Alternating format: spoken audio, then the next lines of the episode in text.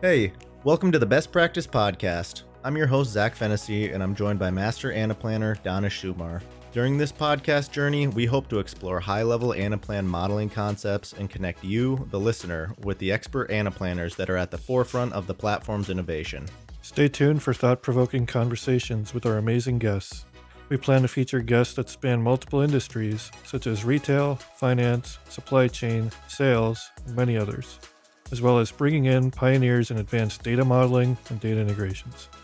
Our goal is to provide our audience with as much free knowledge, value, and insights into the ecosystem. So we hope you join us in that mission.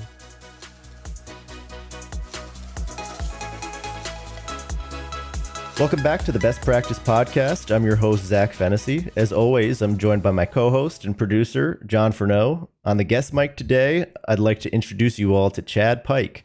He's best known for being a talent partner over at CoThryve, a talent partner that helps companies in the SaaS and EPM space to find the difference maker type talent that's available in the market.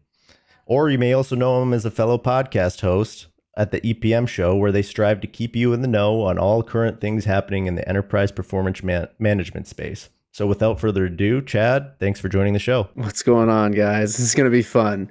We've been admirers of the best practice for a long time, so I'm excited we're doing this. Same, and I and I gave my sentiments on your show, and you know, you know that we feel the same as well. So we're super excited to talk with you today. Uh, I gave you a quick intro to you, but if you don't mind giving a little bit more detail uh, about yourself, uh, interests, hobbies, you, you know, brief career background, and ultimately what you're doing today.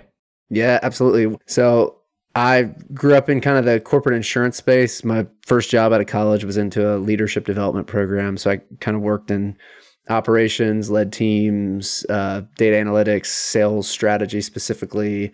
Uh, pivoted over to a broker after about three years um, doing strategic partnerships work. And, you know, at that point, um, I'd had enough corporate experience to know what I really wanted to do and what I didn't want to do. Um, and had the opportunity to to become a little bit more entrepreneurial and jumped into you know talent acquisition, recruiting, headhunting, kind of more executive search now is where we're headed to with a good friend and mentor, Blake Bozarth, who founded CoThryve. And um, we came into the EPM space specifically because Blake had a background in EPM. And so we've just been students of the space ever since. Love it. It's, it's growing. Uh, I don't know if you can find uh, an industry that has the kind of growth potential EPM does paired with the stability I think when you just think about the functions and the capabilities of, of EPM, and then you know outside of work, uh, my wife and I live in Charlotte. We um, we've got a dog named Banks, and I you know pre working was a was a college wrestler, so I love all things Olympics, wrestling, sports. Um, big hiker as well, so we love anything we can do outdoors that's competitive. Also a uh, uh, amateur pickleball player who's trying to improve every single day. I got waxed this week though, so I'm I'm not in the best mood, as y'all know, when it comes to pickleball. yeah, we were talking about that earlier, and I think there's an emphasis on the amateur part. I don't I don't mean to to harp on that, but obviously not making a ton of money uh, from that venture at the moment. Not yet. It's coming. The sponsors are coming. I'm telling you. Yeah, absolutely. I'm not not a trained professional. Don't take pickleball advice from me, but it's fun. yes, yes. Uh, we'll we'll know you're at that point when the second podcast starts up, the pickleball podcast. Um, That's we'll, right. We'll, pickleball we'll show. Looking, looking forward to that. You hear that, Blake? That's our next show. so, talking about that that past career experience, um, you didn't have a direct role in the EPM space, but I'd love to know, and we've talked about this in some of our prior conversations, but how does your past career experience inform you of like the current goals and challenges in this new industry that you're in right now? Because I think there is crossover.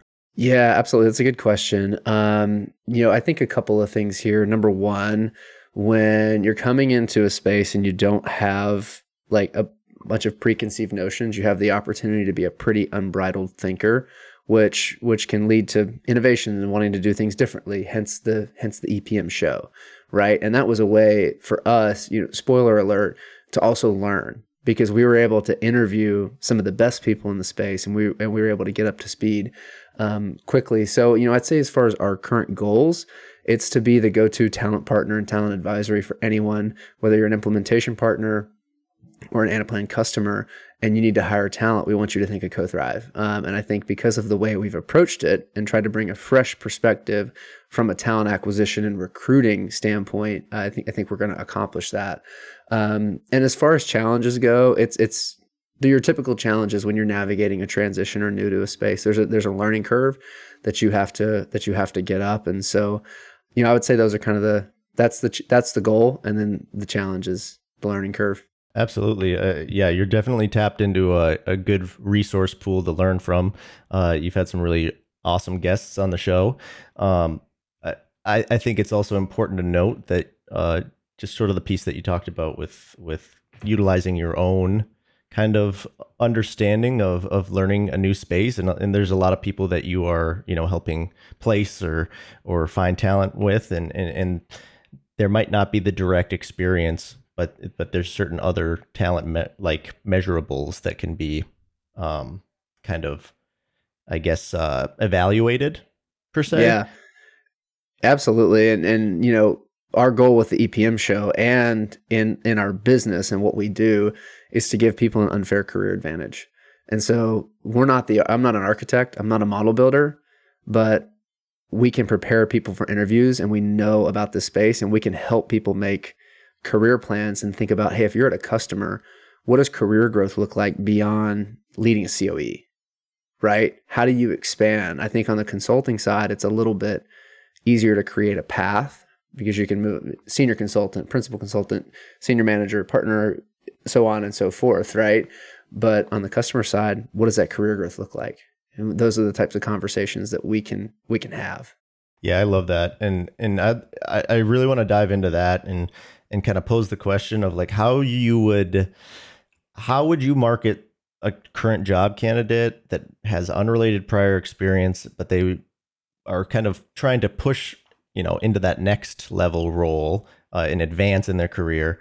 Um, i'll give you a good example that i think this would be a good kind of test here is take myself for example. Um, back in my Anaplan support days, I, I, wanted to kind of branch into consulting, into model building, into more of a direct technical role. What advice would you have given me at the time, um, you know, to market myself and make myself a better candidate for some of those roles? Yeah, absolutely. I would say two things. First, I'm going to steal what you said on our show, which is if you want to do something different, you have to do something different. So, whatever your current role is, networking and finding out ways to add on additional projects or experiences that can relate and that can transfer well. So, you know, if you reverse engineer your goal, so if my goal is to be a master anaplanner, master anaplanner and technical expert, well, let me go talk to master anaplanners and technical experts and ask them, how did you get there? What was your path? And then begin to understand that path and chart your own course from where you are today. Um, so that's that's the first thing I would say is really think about how do you like for yourself reverse engineering, and then your the second thing I would say um, when you get an opportunity and you're maybe in an interview and you know that let's say you have 70% of the listed experience that someone's looking for don't wait for them to ask you about the other 30 go on the offense and address it head on and say hey here's the experience that I'm lacking. I understand that. Here's my plan for how I would get up that learning curve much more quickly and here's why that's a good thing for you because you demonstrate two you demonstrate a few things there the first thing you demonstrate is self-awareness which what we say is anyone in the epm space if you have the technical experience and then you have the soft skills we think you can write your ticket and so by demonstrating self awareness, you're demonstrating an aspect of, of soft skills. Um, the second thing that you're demonstrating is your willingness to be proactive and take on more. And I think if you do that, you're going to put yourself in the top 10% of any candidate pool because a lot of candidates, especially more experienced ones, might rest on their laurels a little bit and what experiences they have. And depending on the hiring manager you're interviewing with, if they're looking for and indexing on people who are innovative, creative, outside the box thinkers, you're probably going to get a little bit more creativity from the less experienced people if you're willing to dig in and train a little bit more. So, part of it is picking your spot there. So, you know, the two things I would say is do something different, get outside your comfort zone in your current role. And the second is when you're in an interview, if you have gaps, go on the offense and address them ahead of time. That's uh that's amazing advice. You know, it really is an unfair career advantage just hearing that. We deal with a lot of people in, in the Anaplan space specifically who lack some of that experience. There's a lot of imposter syndrome as you're ramping up. You know, it's it's difficult, it's complex, especially if you're not coming from a history of you know EPM tools or or any of these uh, planning and forecasting tools. You've never been a consultant before, so we get asked all the time. You know, how do we mentor? Uh, how, what do we suggest they they learn to be able to position themselves to get these roles? And a lot of times they're turned away because of experience. You know, every business wants an experienced person. They want top talent at low dollar price, and it's just sometimes unrealistic to to expect that. But it's really hard for some of these younger uh, people in the space to break in because they're kind of mentally roadblocked at that. What do I do? I'm not good enough, or I'm I haven't been here long enough. It's that uh, that catch twenty two. You need a you need a car to get a job. You need a job to get a car. kind of stuck in that cycle and that loop. So uh, we appreciate the insight, and I think it's it's money being able to say, hey, go out there and speak to the people who've done it, learn from them, and and create your own kind of mentorship uh, program. Yeah, absolutely. And I think you know, I think one of the challenges too is anyone who's been a job seeker knows that it's it's a grind in and of itself. Seeking a job is a full time job, unfortunately, um, but sometimes it's just a volume game. Like, go find if you want to be a master Anaplanner, go find a hundred of them and reach out. And you might only get a 5% response rate. But if you have five respond to you and one or two appreciate you and are open to getting to know you and you can develop a real relationship with them and find ways to add value to them, whatever that looks like, then those are the ways that you can open doors. But it is it is hard work. It is a grind. It takes discipline um, to execute on it consistently, and you got to you have to have this balance of I think like radical patience to be like I'm to keep pressing into this until progress happens, but also like radical urgency to say I'm not to stop until something comes. Yeah, I think it's important to uh, uh, you know clarify.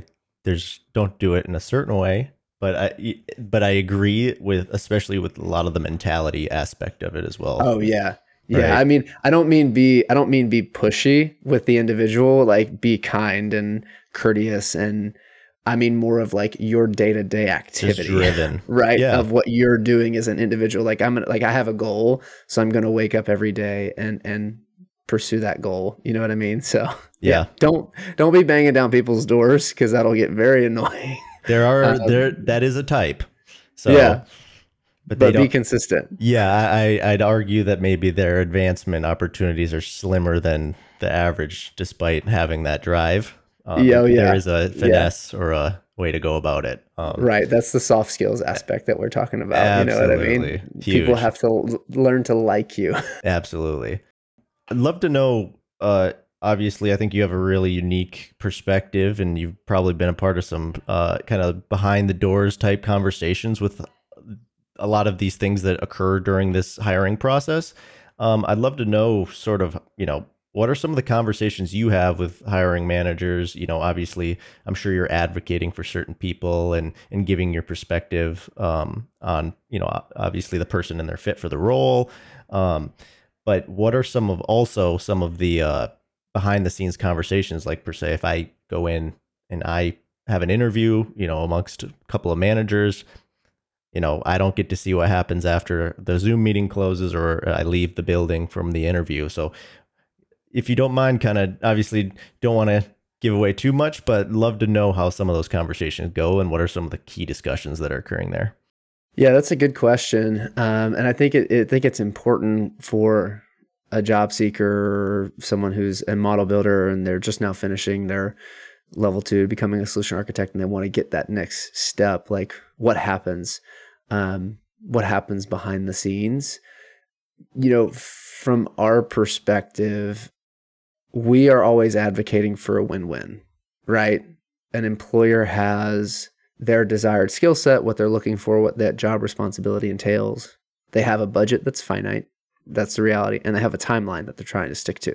And we want to find a candidate that can fulfill all of those three. But then I, I you know, I think most of our conversations behind the scenes probably actually don't necessarily even I'd say most of our conversations, 80% of our conversations behind the scenes aren't actually about those three categories I just mentioned, the responsibilities, the compensation, the, the timeline.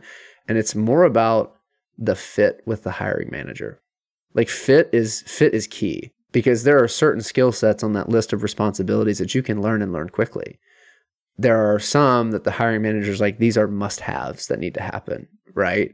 And so our job is to is to figure out what those are and figure out what can be learned. And so we we might discuss that a little bit, but really a lot of it is about how does that hiring manager and that candidate how do they fit together, right? If you have two people that have similar they're similar in all three of those other categories and one gels with the hiring manager better than another and they they establish that rapport and that connection, who do you think the manager is going to hire? The person with the rapport and the connection. Um, and so we we focus a lot of time and energy on that because companies want to hire for culture too, right? Especially the good ones. So uh, you know, I would say if you're interviewing at a company, one of the most important things that you can do is establish a relationship throughout that interview process with the hiring manager. Like they should leave the interview being like, I would really love to work with that person. If they leave and that's kind of the thought process in their head, you've you've set yourself up for success. We can't guarantee an outcome, but you've set yourself up for success. And so part of that can go that goes beyond just the job description, right? And the, the technical experience. It's it's establishing connections. So that's that's what I would counsel folks on as they're going into a competitive job market, a competitive interview process is how do I establish connection with every person that I interview with because these are humans interacting with humans, making decisions about humans, right? So be a human. you know, I love that. And and I think that uh a, a kind of a key piece there too is like even if you don't get the job, I think that you can still win by leaving a certain impression because as we know, and it's kind of cliche to say, like these things do really like matter. They do come back around, or they could eventually. Eh, like the you know don't burn bridges type mentality. It's true.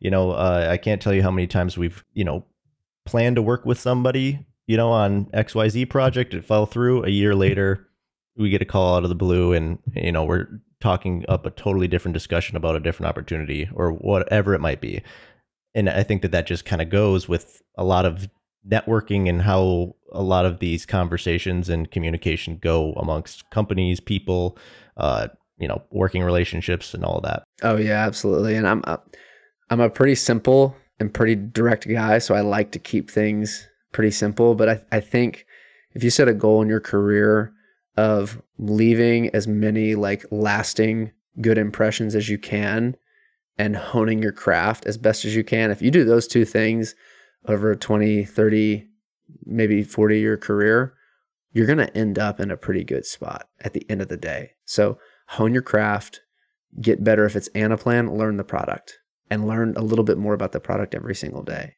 And the people you work with, make sure they leave feeling, you know, really positive about your interaction like, "Hey, we got great work done. They know their stuff and we it was an enjoyable experience. You do those two things over the course of your career, opportunities will be coming to you. I think at the end of the day, and and sometimes that's harder for folks than others, just because of where where people are gifted. So my encouragement, if you're like, well, I, I have a hard time building connections, interpersonal skills are where I struggle. You put th- th- those things can be learned, right? You put time and effort into learning Anaplan. That requires you get, to get into the product, to take the courses, take the training, get experience, you put time into that. Communication, soft skills, influencing, it works the same way. Read about it. Talk to people who in your company are you're like, man, they're just they're they're a great influencer, they have great rapport, they have great reputation. And set a meeting with them and say, hey, I want to grow in this area. I admire you because I think this is a strong suit of yours. Can you tell me how you approach building relationships in the workplace and what that looks like? And so I think if you can make it more tactical, it can help people grow in that area. Yeah, I think that's huge, especially the piece, you know, um, it's about who you know at, at, a certain level, right? Skills come and go, and the more technical skills you can learn, especially if you have a a good knack for for learning and figuring it out as you go. Some of those soft skills are typically more difficult. Um, you'll see people younger to the space they need to maybe focus a little bit more on those soft skills and networking and building relationships because yeah, you'll get in based on some of your skills, but as you progress through your career, if you're fresh out of college, you know, the one thing I learned early on was it's less about what you know and more about who you know because who you know will give you the opportunity to learn more. Uh, so that's a really good insight. But when it comes to staffing for EPM, what are some of the key traits or characteristics that you of candidates that you look for to fill these roles and do they kind of differentiate between some of the different ERP, CRMs, and tools like that? Yeah, it's, it's a good question. And it kind of aligns with a lot of what we've already talked about. The technical skill set is the technical skill set, right? Like, we want to know what types of use cases have you worked on? Tell me about if you were coming out of consulting, what types of engagements, what types of clients have you worked on? Right? If we're helping an insurance company hire hire a solution architect and you've worked with insurance clients before, that's a positive, right? Um, and, and so, yeah, I think it's knowing the types of use cases you've been on, the roles that you've played in the projects. Have you been client facing or have you been more behind the scenes building models? Like, if you're kind of on that cusp of mod, like senior model builder to solution architect, have you been able to work alongside an, an established, experienced architect before? What what did that look like? Um, so we'll dig into the the technical experience, and part of that's just them telling their story. The other thing that we're looking for when they're telling the story is how well do they communicate who they are, because that directly impacts how they represent themselves and how they present to to a potential employer. So I think that's you know the that's the other thing that we're looking at is how do they represent themselves, and that that matters. It it really does matter, and no no one's perfect, but we should know our own story and be able to articulate it. I think if you really want to make a big impact on your own interviewing skills, like if you're if I'm the audience and I you know and I want to know like how do I how do I do better in an interview, practice telling your story. Like write that down you know what I mean? It's not in your resume. It's not anything you necessarily need to show anybody, but tell people how you got to where you are today and get to where you can do it in about 90 seconds or less. And they'll ask follow up questions uh, about certain things that you say. But if you can get really articulate in, in that, I think that'll set you up very well. So we look for that. You know, I think the other thing that we look for that's always the game changer is someone's, I think aptitude might be the right word. Like what, what's their drive? What's their growth potential? Um, because what we a common trend we see in hiring decisions that companies make is a lot of times they'll take a less experienced person who they think has a higher growth potential. And so if you can communicate and and learn to present yourself in a way that shows your growth potential, because I think everyone has great growth potential. It's just a matter of how do I present that? How do I talk about that?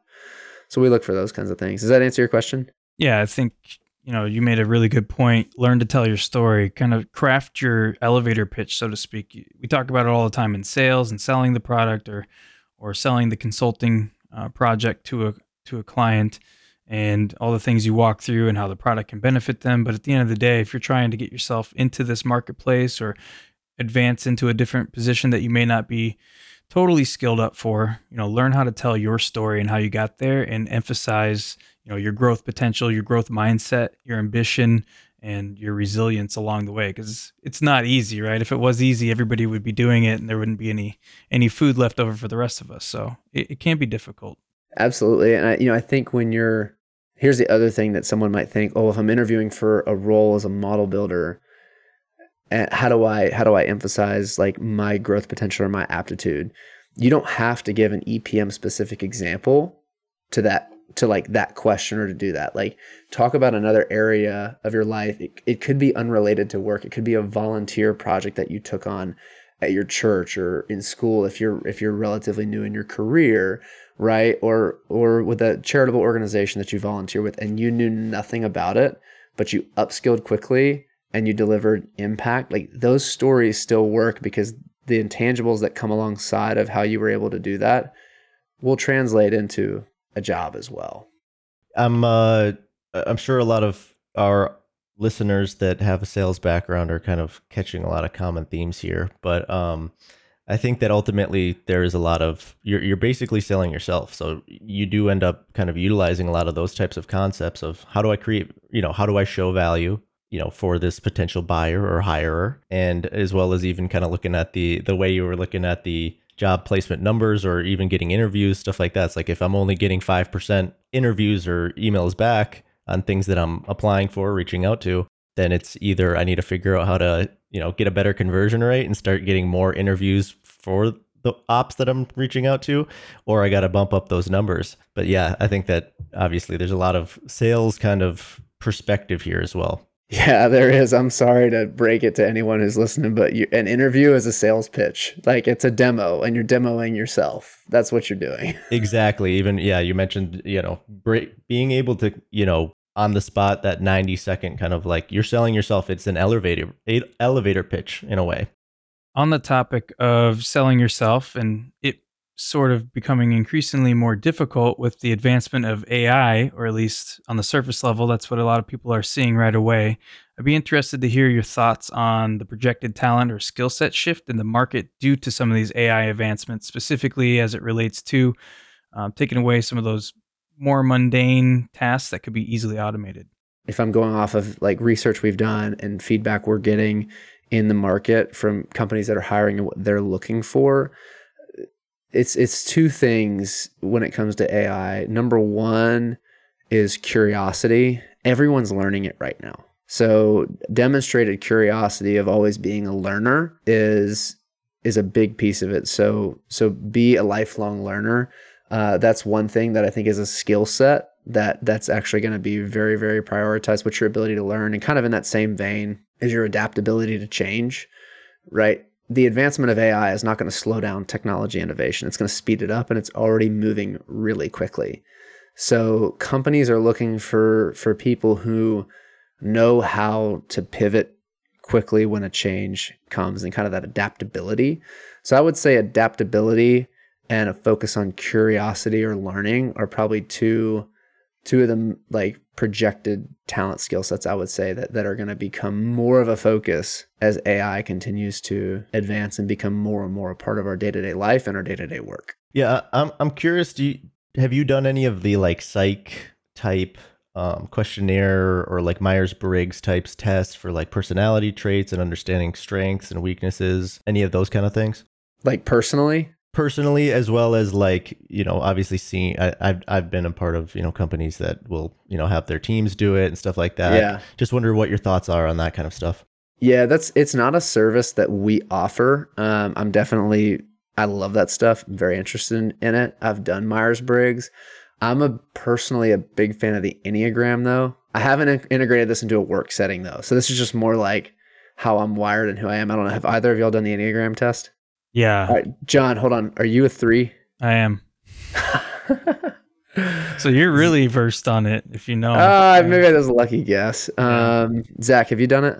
yeah i'm trying to remember exactly which one i was um i couldn't tell you off the top of my head it was a, a while ago i did this one Maybe a, once s- were you a seven? enthusiastic visionary i actually think i was more i'm usually more on like the introverted kind of analytical side of So like a these four or a five? I think it's a Probably. four or five. Yeah, like a quiet specialist. Yeah, that seems like more accurate from what I recall. Are you looking at it right now? Yep. Yeah, I had it pulled up.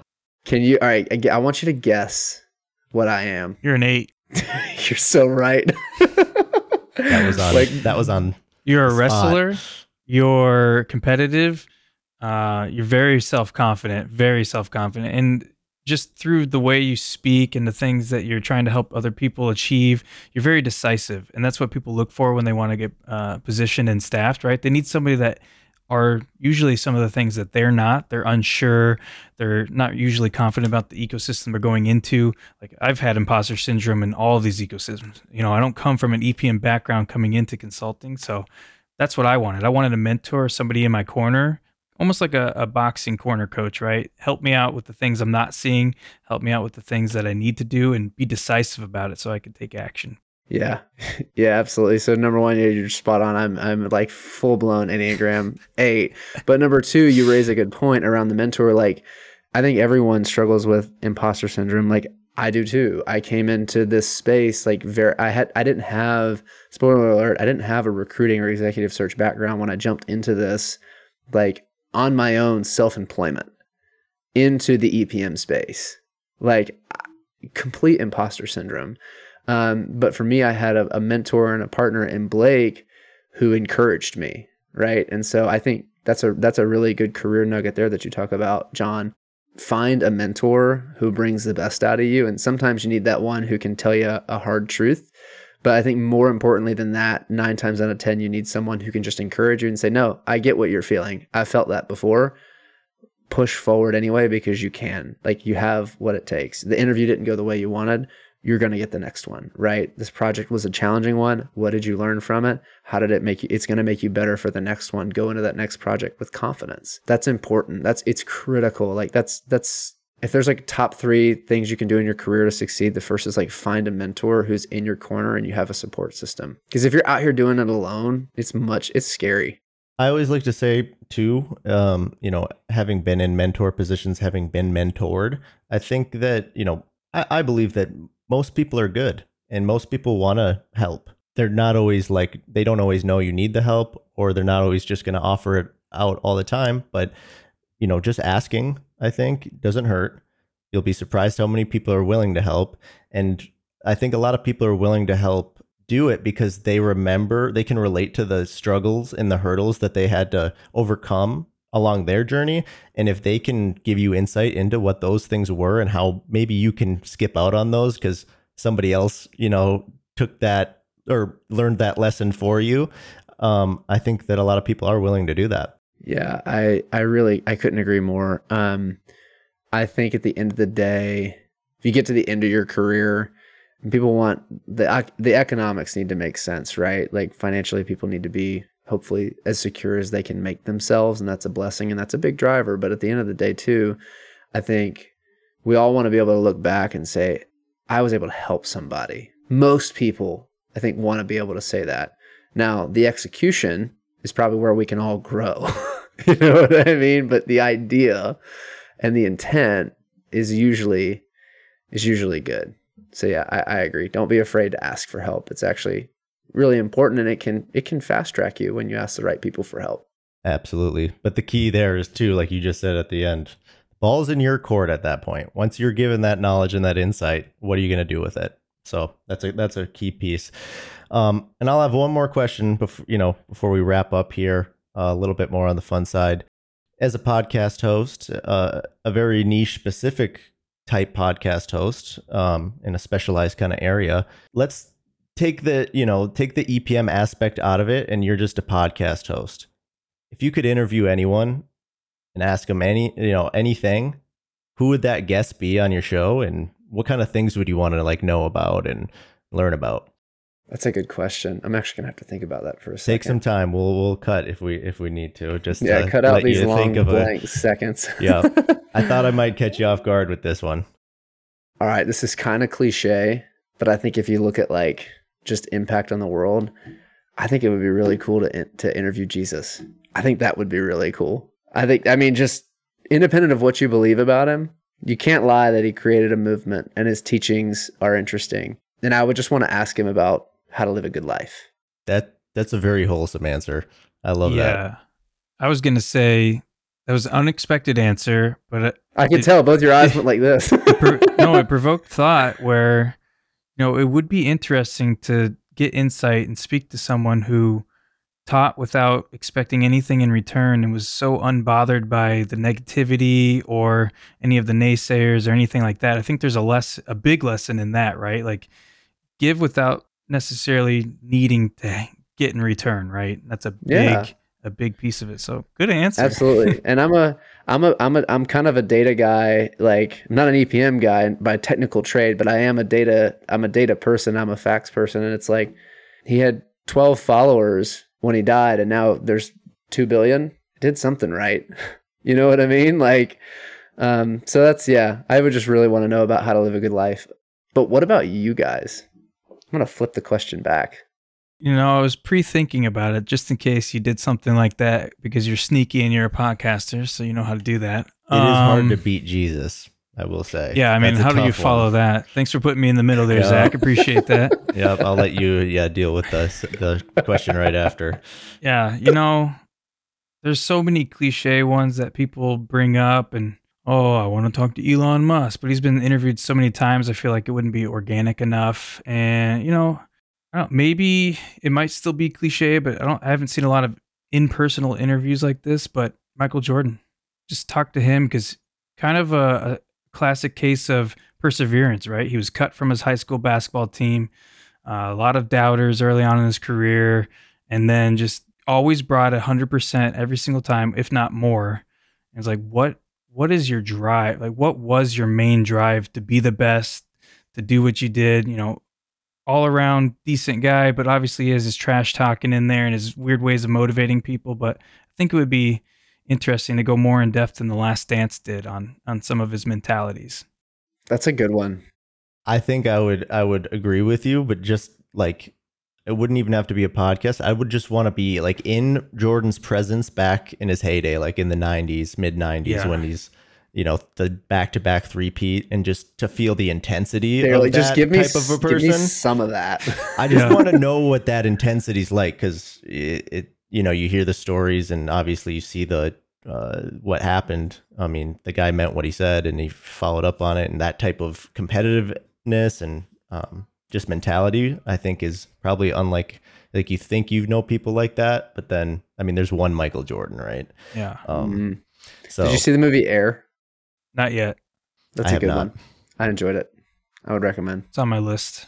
Yeah. That's one of the best business decisions I've ever seen. well, I would agree. Yeah. I would like to. There's one that I have a personal like. Uh, that's probably my favorite soccer player of all time, and that's Andrea Pirlo. But I'd also throw and and I don't even. I just kind of became a fan of him recently, but Nikola Jokic, just because they both kind of have a similar perspective at being at the top of their game. Um, Andrea Pirlo won a World Cup with Italy and all sorts of other things, and Jokic just won the NBA championship, mul- multiple MVP winner. And the funny thing is, is that um, just how they were able to disconnect themselves from the the game and the the the fame of it all and the celebrity of it all, and they're both they're they're both very just down to earth people, and that's their job. And then they go home and they live normal lives, and they're very aware of that distinction. And I, I just think that you know how do you kind of I can't imagine being in that type of a position, let alone how do you keep your head on straight and how do you stay grounded in reality? And I, I think that, that that they're real two really good, unique kind of people that have done that. That's a good answer. Like, how do you get so focused on honing your craft and being the best, yet also be relatable and engage with your family, engage in relationships? That's a that's a tough balance because you only have so much energy and mental capacity. Yeah, it, it- you know, and that even relates to you know organizations and things of that nature with leadership. Like, how do you stay connected to you know the people on the ground floor, the people that are you know handling the day to day transactions and understanding what they're going through and things of that nature. That's a whole other podcast episode. We'll save that for a later date, Chad. But ultimately, I just want to say thank you for joining us. Obviously, um, I I loved being on your show but uh, I th- I think we loved having you on our show uh, more. So um, we appreciate you joining us and kind of giving us your unique insight. John, Zach, thanks for having me. Appreciate it. Thank you for listening to the Best Practice Podcast. We hope you have gained a few valuable insights from our guests and host during this episode. If you would like to hear more best practices, be sure to subscribe and follow along so you can catch every episode as we release them to the community on a weekly basis.